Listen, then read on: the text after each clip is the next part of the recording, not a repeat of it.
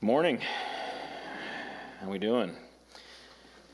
Doing all right? Having a good day? Yeah, God's good. For New Year's, Debbie and I went to Manhattan Beach.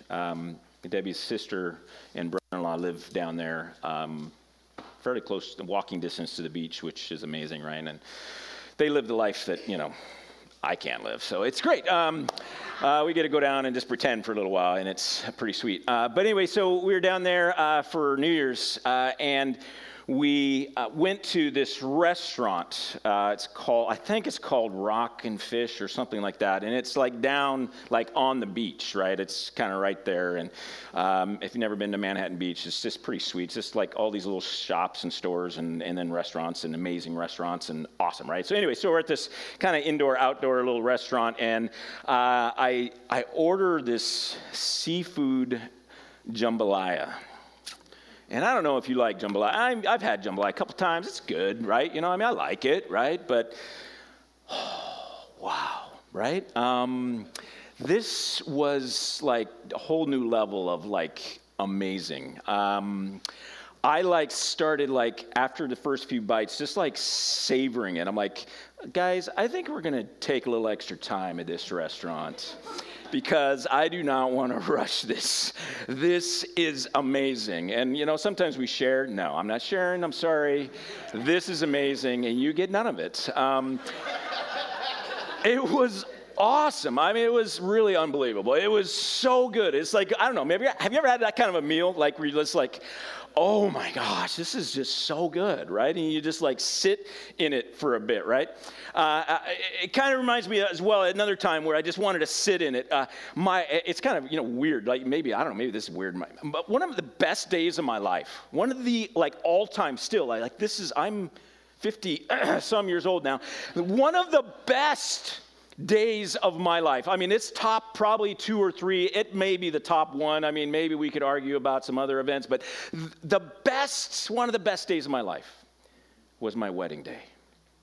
All right? Not only did I get to hang out with my awesome wife, but we just had so much fun. It was like her family was there, my family was there, her friends were there, my friends were there, and we all got along, right?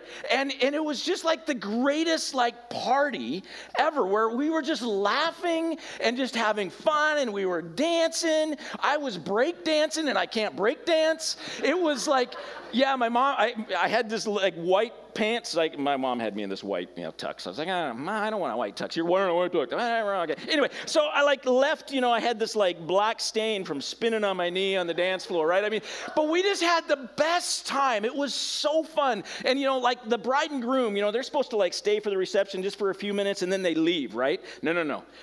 We could not leave. We just wanted to stay. It was so much fun. And we left way too late and we had an early flight to Hawaii the next morning and we were like exhausted. And first couple days in Hawaii, we're like, I got to wake up, right? But anyway, it was the greatest day. We just didn't want it to ever end.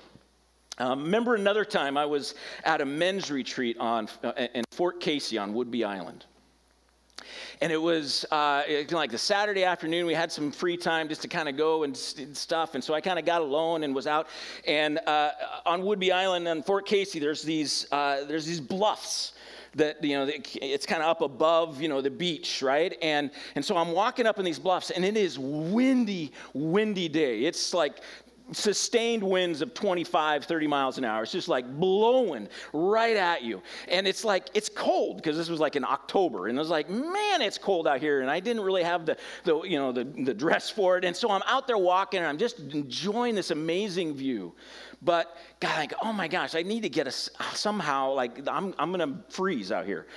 And I got to this spot on the hill, on this bluff, that it was, I'd never experienced it before, but I just kind of walked along. All of a sudden, I found this spot where all of a sudden the wind was gone. Like literally not even a little puff of wind. And I was like, wait a second, where'd the wind go, right? And I step away, and it's like, it's still blowing. I step back, and it's like, just whatever. There's this little box. I don't know. Somebody with a scientist could say what this is, but whatever. I mean, it was just this weirdest thing. And so I could sit there. I got to sit there for like an hour. And it was like, I didn't want to leave. I was like, this is such a sweet spot. This is a cool thing going on right here, right? It's windy out there, freezing, but now I get to spend extra time because I found this amazing spot where I could just sit and rest, right? We had times like that. Events like that where you just didn't want it to end, right? It was a time where you wanted to linger, if you will. Like you wanted to just hang in that space for a little bit longer, maybe an amazing conversation that you had with an old friend that you hadn't seen in a long time, and you get back together and you're having such a great time. You just don't want it to end, but you do have to end it. This concept of linger, this concept of not wanting to end, kind of came up in my study of, surprisingly, Genesis 18 and 19 this week. And we see in this story, I mean, this is about Sodom and Gomorrah, right? I mean, come on, Pastor, you're going to talk about Sodom and Gomorrah, right? We're going to talk about judgment and all this kind of stuff. No, we're not going to talk about that. We're going to skip through the judgment. We're going to skip through, and it's not that we're going to, it happened. It's part of the story, don't get me wrong, but in my preparation, I felt like the Lord said, wait a second, I want you to see something here. There's something going on. Maybe that oftentimes we miss when we read through it because we get so stuck on the sin of Sodom and so stuck on that drama that we may miss other things that are going on. And so this is what the Lord brought me to. And I see Abraham and Lot both lingering, but they're lingering over something very different. And so I felt like the Lord said, we need to draw that out and look at that. So let's do that. But before we get into Abraham too much, I want to take a moment just to remind us of Abraham's history. You see, Abraham was called by God. He was called by God to leave his home, to leave his family, to leave the place where he's comfortable, and to go to a new place. Go to a new land that God would give him, but more than that, God would build him into this amazing nation, have this amazing family, that he would be blessed and he would be a blessing to the world. And so God had shown up to Abraham then, but God showed up over and over again in his life. At the time of this story, it's about 25 years since he left Haran. 25 years of walking with the Lord, if you will, and he's had some stumbles along the way indeed, but the Lord continues to be there. And just in the scripture, we see four distinct times when God showed up and either spoke to him or appeared to him. Four times in 25 years. You might go, well, that's not much. But I think, first, that is a lot when you think about what God is doing and saying. But two, I think we should be careful to just assume that every encounter that Abraham had with God is recorded in Scripture. Right? I mean, when I think about what I'm experiencing in my life of 50-some years with the Lord, he's pretty active. Like, he speaks quite a bit, I feel like, to me in different ways and subtle ways. And so if that's the way he interacts with me now, I mean, doesn't it make sense that maybe there was a lot more interactions? And maybe not, but I think we should be careful just to assume that it's only these four times. Either way, we've seen this development of Abraham's relationship with God. I love how James chapter 2, verse 23 tells us that Abraham was a friend of God. If he's a friend of God, again, I would suggest it's probably because he's had more interactions with God than just four times in 25 years. Abraham knows God. Abraham's comfortable with God. Even consider in chapter 18, the beginning. A couple of angels of the Lord and God shows up, walking along. And how does Abraham react? Not in fear, not in, oh no, here comes God, but he's excited about it. He runs up to him and says, hey, would you guys stay with us for a little while? Can we do a meal together? We'll get some lunch going together. I haven't got anything yet, but I'll make it happen if you just stick around for a little while.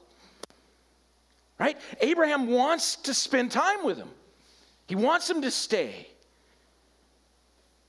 And so we see that Abraham has this history, this relationship, this intimacy, if you will, with God. 18, verse 1, and the Lord appeared to him by the oaks of Mamre. As he sat at the door of his tent in the heat of the day, he lifted up his eyes and looked. And behold, 3 men were standing in front of him. When he saw them, he ran from the tent door to meet them and bowed himself to the earth and said, O Lord, if I have found favor in your sight, do not pass by your servant. Let a little water be brought and wash your feet and rest yourselves under the tree while I bring a morsel of bread that you may refresh yourselves. And after that you may pass on since you have come to your servant. So they said, do as you have said.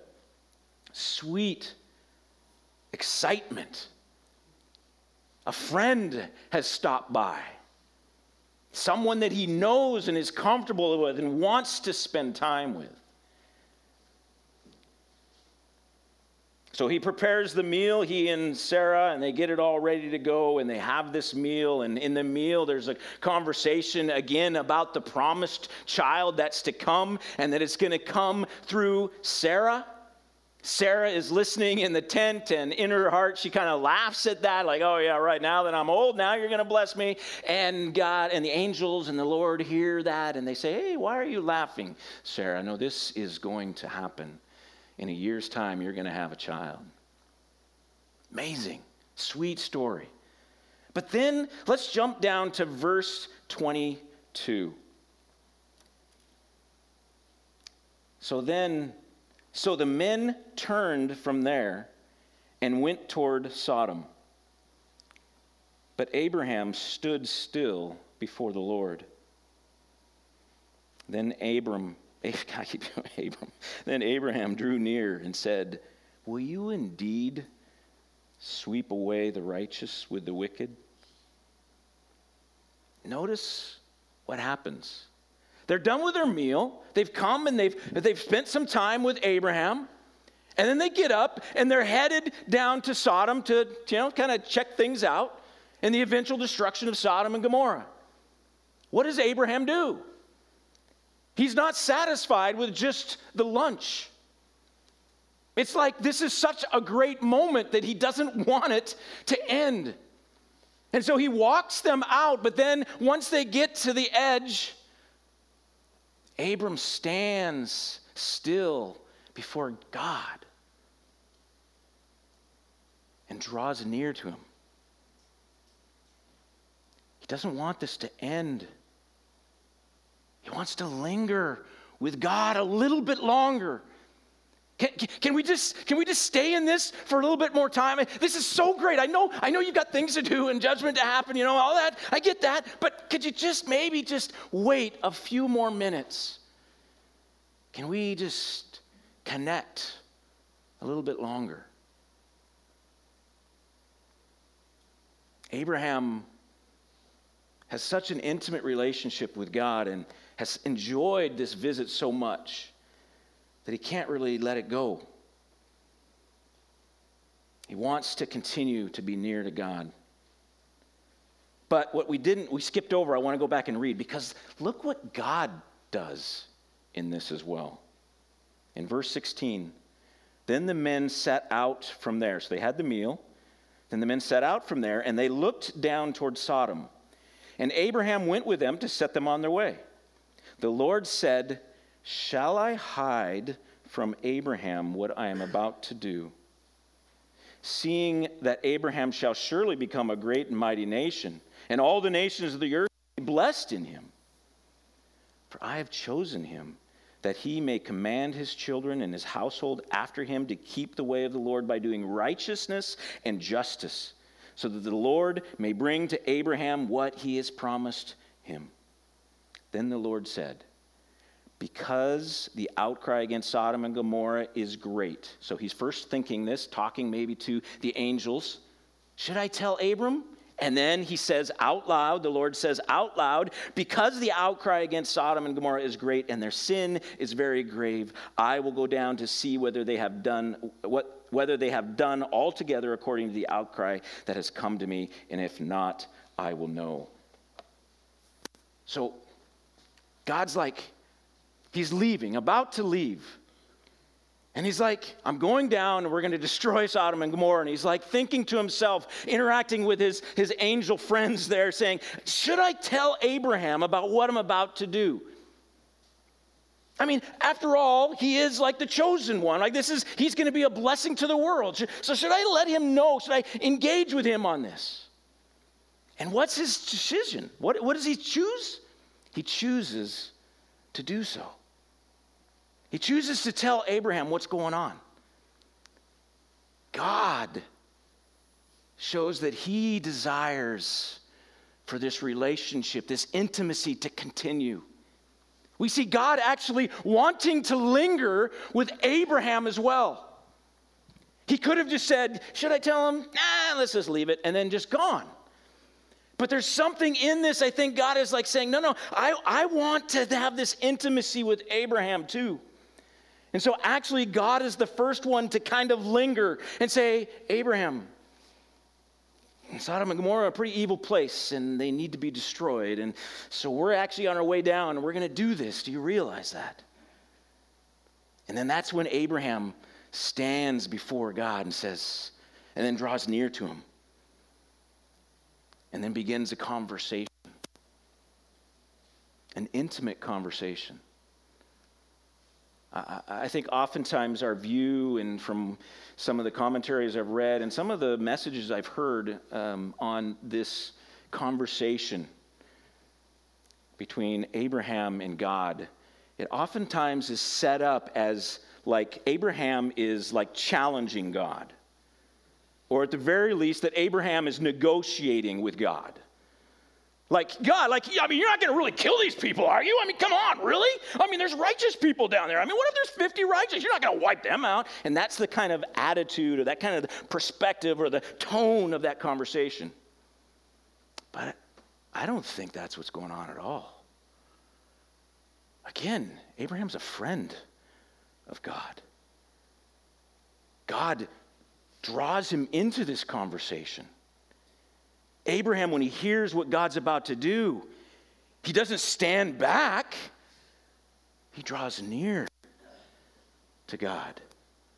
This conversation is one that's not adversarial at a distance. I think this is a conversation where maybe they were sitting on a rock together, looking down over Sodom, right next to each other, and talking as friends. And Abram, instead of challenging, is just trying to understand the limits of God's mercy and the limits of God's holiness and wrath. God, you're a God who doesn't judge the righteous with the unrighteous. That's not the kind of God you are. He's not challenging God. He's proclaiming who God is, the character of God that he's come to understand. You're a God of mercy. God, you're not this kind of God that just, arbitrarily wipes people out. If there was 50 righteous in Sodom, would you save the city? The whole city, not just the 50. Would you save the city? Even the evil, the unrighteous. If there was 45... God, how about if there was just 40 or 30 or 20 or 10? I imagine him sitting on a rock next to God and kind of occasionally looking up and, what about 20? And then look back at Sodom. There's a unity, I think, between God and Abraham in this conversation. Because Abraham loves the people of Sodom, even the unrighteous ones. It's not just about his nephew, Lot. It's about the whole city. It's not, will you save just the 10, but will you save the whole city for the sake of the 10? And that's God's heart. Sometimes we can, I've heard people talk about this story and like Abraham is, you know, the moral one here. Well, because he's trying to save the city. At least he cares about the unrighteous. But God, he's just like, oh, no, I'm going to wipe. No. They're both in unity on this. He has God's heart. God is the same way. I don't want to wipe these people out. If there were only 10, I would love to save them all. So this conversation is a sweet conversation between friends where Abraham's learning a little bit more about who God is. He's lingering and hanging out and spending time and having this sweet conversation. Hard conversation, but a sweet one. And then we come to Lot in chapter 16. Excuse me, chapter 19. Come to Lot in chapter 19 where Sodom, again, is filled with sin. It's a city filled with sin, and this story at the beginning of this chapter kind of lays out how evil it truly is. The angels come to the city, and Lot sees them. They're just going to hang out in the city square for the night, you know, and just kind of pull up, you know, a stair step and, you know, take a nap, right, and sleep out there. And Lot's like, no, you guys, come on in. Yeah, you come hang out with me, right? Let's be here. And understand that Lot is in this city, but he has not capitulated to the city. He still seems to be a righteous man in this. We even see in 2 Peter, look at the reference. I wrote it down. But 2 Peter 2, 6 to 9, he talks about this fact that Lot was righteous. And so there's a righteousness, not necessarily because of his works, because, again, Abraham's righteousness was not his works, but because of his trust and faith in God. He believed God, and it was considered right. It was attributed to him as righteousness. But Lot is not, you know, doing the things that Sodom is doing. He's in the city, but he's not really being changed by the city or capitulating to the city. But the one thing he's not doing is he's not preaching to the city. He's a missionary who's not doing any missions work. He's in a different land, in a different world, with a different belief system, with a different morality, but he never says anything to them. Instead, he just wants to take advantage of the wealth of this city.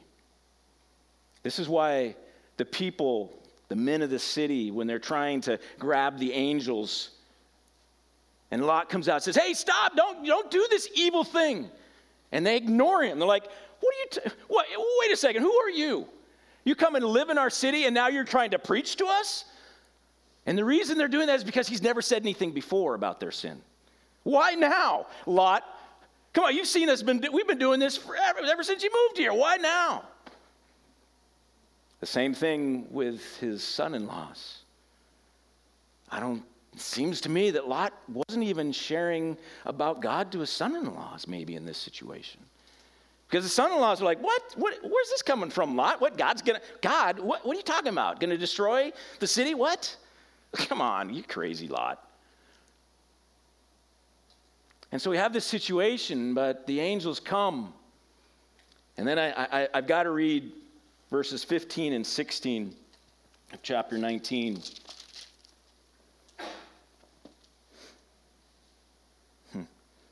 As morning dawned, the angels urged Lot, saying, up, take your wife and your 2 daughters who are here, lest you be swept away in the punishment of the city.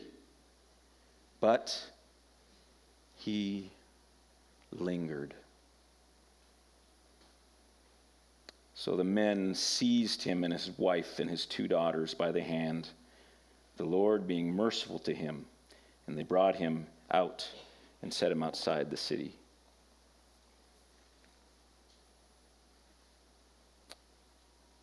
Ever since Lot went to Egypt with Abraham,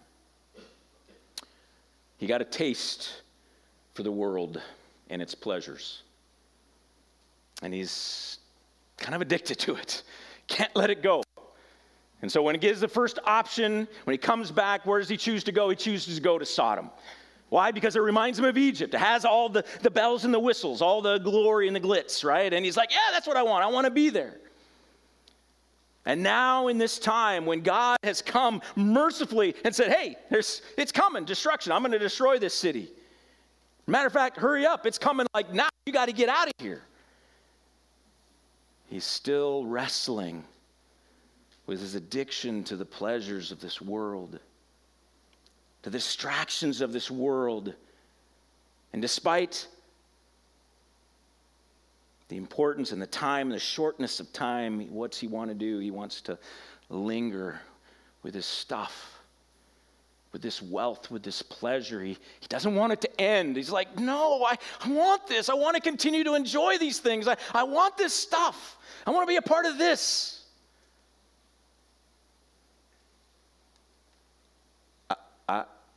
I don't know about you, but I'm shocked by the fact that the angels dragged Lot out of the city. Are you shocked by that? Not in the sense that God is not merciful, but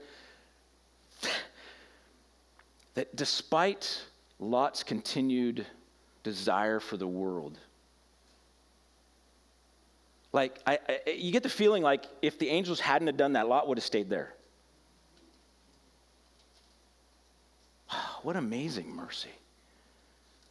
Lord, may you drag me when I need to be dragged.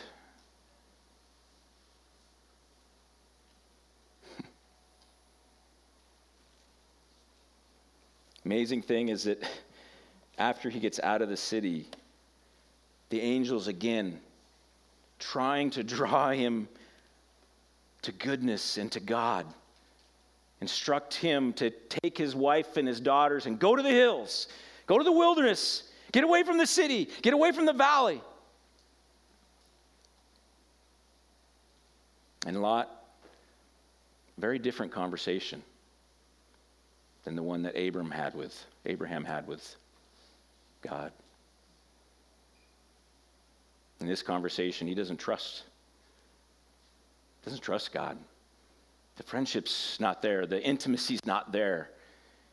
He's like, no. I don't want to go there. No, can I go to this other city? It's just a small city. It's just a little thing, you know. I'm not asking for much. Just let me go to this other city because I at least have a chance of still getting to enjoy the pleasures of this world. There's something there. At least I know I've lost that, but at least I can have maybe that. Continues to resist God's drawing himself to him, continues to be addicted to the world, and the end of Lot's story is not a great one. I think he went to the city, but maybe because he lost his wife in the process, maybe because when he got to the city and began to reflect, there was a sense of maybe guilt and shame and a recognition that he needed to do something different. Because we find him at the end of 19 in a cave outside the city. Drunk, dishonored by his daughters, and alone.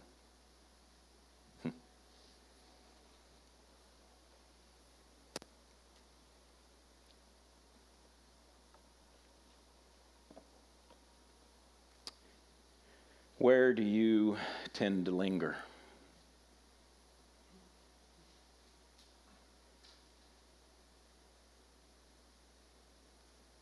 Our entertainment world has a lot to offer.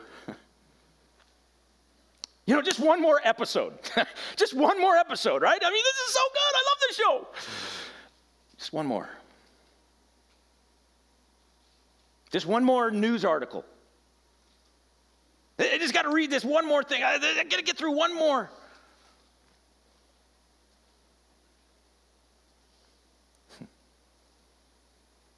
Let me scroll for just a couple more minutes.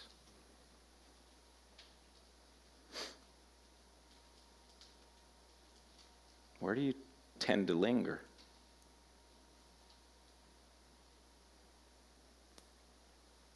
I love my job. This is an amazing job. It's so fun. I enjoy it. I love being with people. I do, as a pastor, literally. Like, I you know, so much of my job is like the best. I really, it's not a job. It's fun. Hanging out with people, doing coffee, right? I love coffee. I love people. I love Jesus. It's like Trinity of goodness, right? It's amazing. But our jobs, right? I mean, you know, I just need to get a little bit more perfect. If I just spend a little bit more time on this, I can get it done. I can expand and get a little bit better business. I can make a little bit more money. If I just linger here a little bit longer, what are we lingering in? I can pad that retirement account just a little bit more. Where are we lingering? Some of us linger in emotions, right? Oh, I just love feeling happy, right? So like anything bad, I don't want to deal with that. I just happy moments. Let's stay here. Let's linger in the happiness. Linger here. Others, negative emotions. We linger with depression. We linger with sorrow. We linger with mourning. We linger with criticism, right? Self-criticism oftentimes. How about comforts? I love my home. I love my backyard. I've talked about it many times. I love sitting on my back patio, listening to birds, smelling the roses. Right now we've got like a mandarin bush, and it's like, oh, it smells so good, right?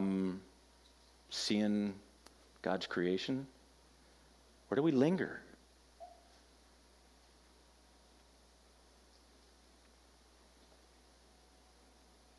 Do you ever linger with Jesus?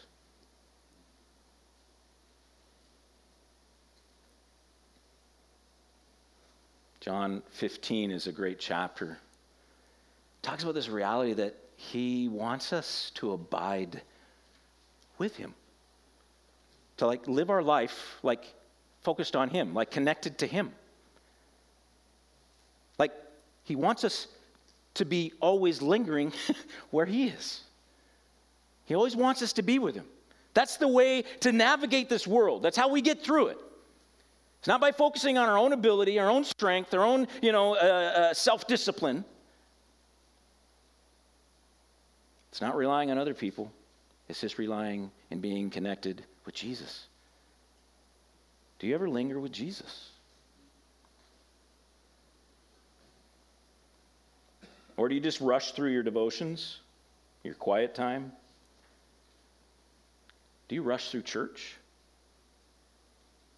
Is this just, kind of the list, getting it checked off so I can move on? I've got a lot of things going on this afternoon, so I'm ready to go and do that. Thinking about that all the way through the service.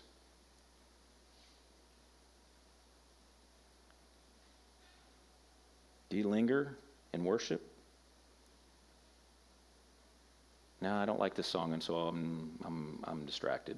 I don't like these kinds of songs. I don't like this type of music. I don't like whatever. And so we just, I'm not going to linger there. No, that's not fun. I don't like that.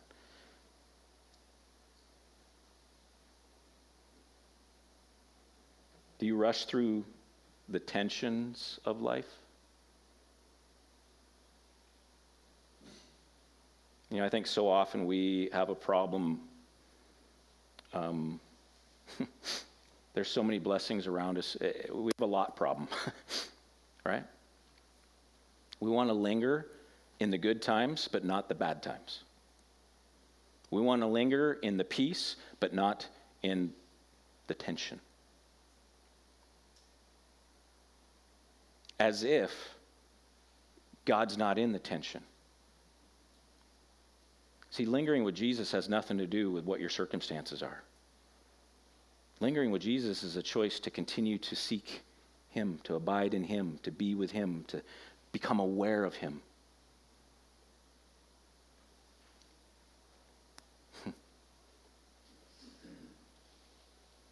We have this amazing advantage in our world today, in our life today. And that's we have a helper. We have the Spirit. We are one with Jesus. We are one with him all the time. Whether we recognize it or not, he's there. You know, I love the passage, James 4, I think it's 7 or 8. It talks about, you know, when we draw near to God, he draws near to us. Right? Now we need to be careful with that, because I think some poor theology has come out of that, where we have this image of God that he's a long ways away from us. And so if we draw, then he'll come to us. That's not, God is always near. We can't get any nearer. But when we choose to look and be aware of God, he will reveal himself.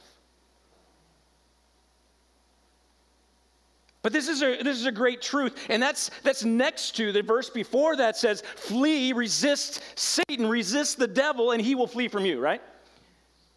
Resist Satan, he will flee. Draw near, seek Jesus, and he will reveal himself to you. Linger with Jesus. We have this great advantage that he is always with us. It's not hard. In a moment, we can all of a sudden go from focusing on the world to focusing on Jesus. In a moment, we can go from feeling like we're a long ways away to actually being right there, recognizing that he's right with us. In a moment. It's not a long journey. It's not like we've got to be, you know, a really good Christian for a bunch of years and then we get close to him. No, it's right there. It's immediate. It's now. We can linger with him in the moment, in every moment. It's a beautiful truth. What a gift.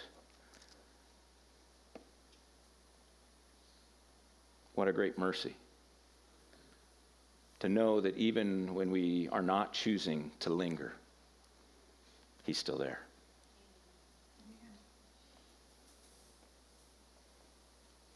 Andrea, why don't you come up? We're going to transition into communion.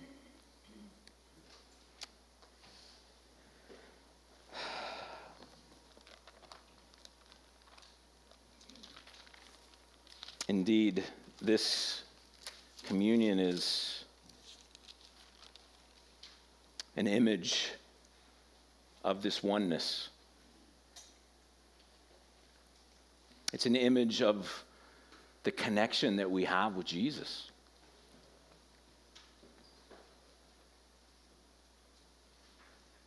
And it's an opportunity to take a few minutes to linger with Jesus.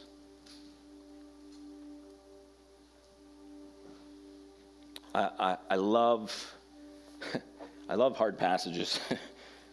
And one of the hard passages, the whole chapter actually is really hard, is John chapter 6. This is after, so Jesus, you know, feeds the 5,000. And like the people are flocking to him, right? And now he's got this massive crowd following him everywhere, because like he's healing people, he's feeding them and all this.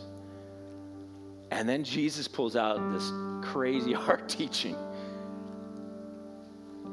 Oh, yeah. Verse 53 and following, Jesus said to them, "Truly, truly, I say to you, unless you eat the flesh of the Son of Man and drink his blood, you have no life in you. Whoever feeds on my flesh," Jesus says, "and drinks my blood has eternal life, and I will raise him up on the last day. For my flesh is true food, and my blood is true drink. Whoever feeds on my flesh and drinks my blood abides in me, and I in him."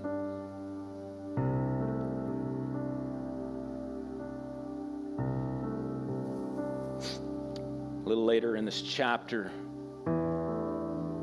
many leave Jesus because of this. They're like, "What? You want us to be cannibals now?" Like, and so they're just, they don't get it, and they just take off. And there's this beautiful moment where Jesus then turns to the 12 and says, "How about you guys? Are you going to leave me too?"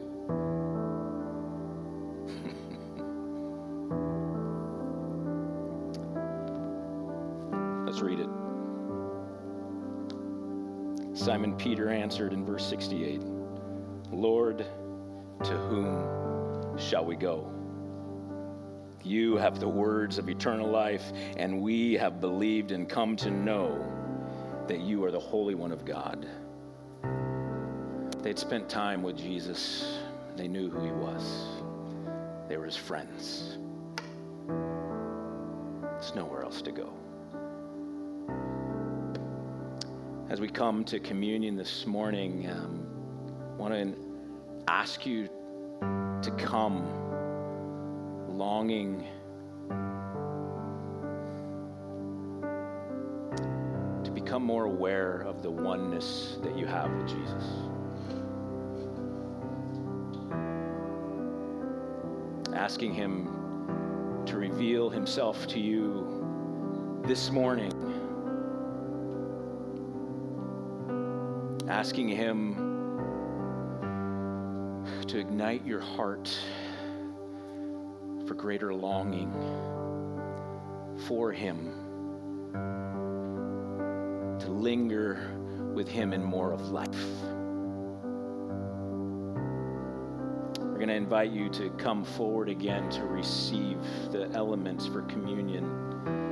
If you would prefer to stay in your seat, again, we do have the prepackaged elements. Just lift your hand in the air. One of the elders will bring that to you. But for the rest of you, if you would come forward, we'll come forward on the outside aisles. Pastor Bob will be over here. I'll be over here. Receive the elements, and then you can partake when you're ready to partake on your own. Andrea will play some instrumental music for a bit, and then after a little while, once everyone's served, she'll lead us into another song, and then I'll come back and close our service. Let me pray, and then we'll go to communion. Heavenly Father, we thank you for your amazing goodness, and that, Lord, you took the first step to communion with Abraham. You longed for intimate relationship with him. And you long for intimate relationship with us first. So this morning I pray that the craving in our heart, the desire of our hearts would be to enjoy and become more aware of that oneness this morning. Lord, speak to us truth, but also, Lord, help us to feel that truth as well. Let us enjoy the emotion that comes from that. Not necessarily peace, but if it's peace, praise you. But maybe it's a disruption, but enjoy you in that as well, knowing that you are still there. You are there no matter what we feel.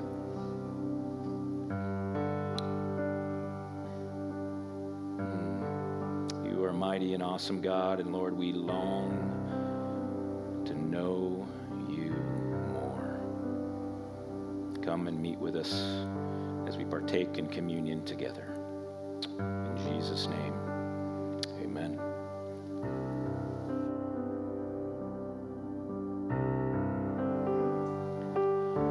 John 15:7 and following, "If you abide in me, and my words abide in you, ask whatever you wish, and it will be done for you. By this my Father is glorified, that you bear much fruit, and so prove to be my disciples. As the Father has loved me, so have I loved you. Abide in my love. If you keep my commandments, you will abide in my love, just as I have kept my Father's commandments and abide in his love. These things I have spoken to you, that my joy may be in you, and that your joy may be full." In Jesus' name. Amen.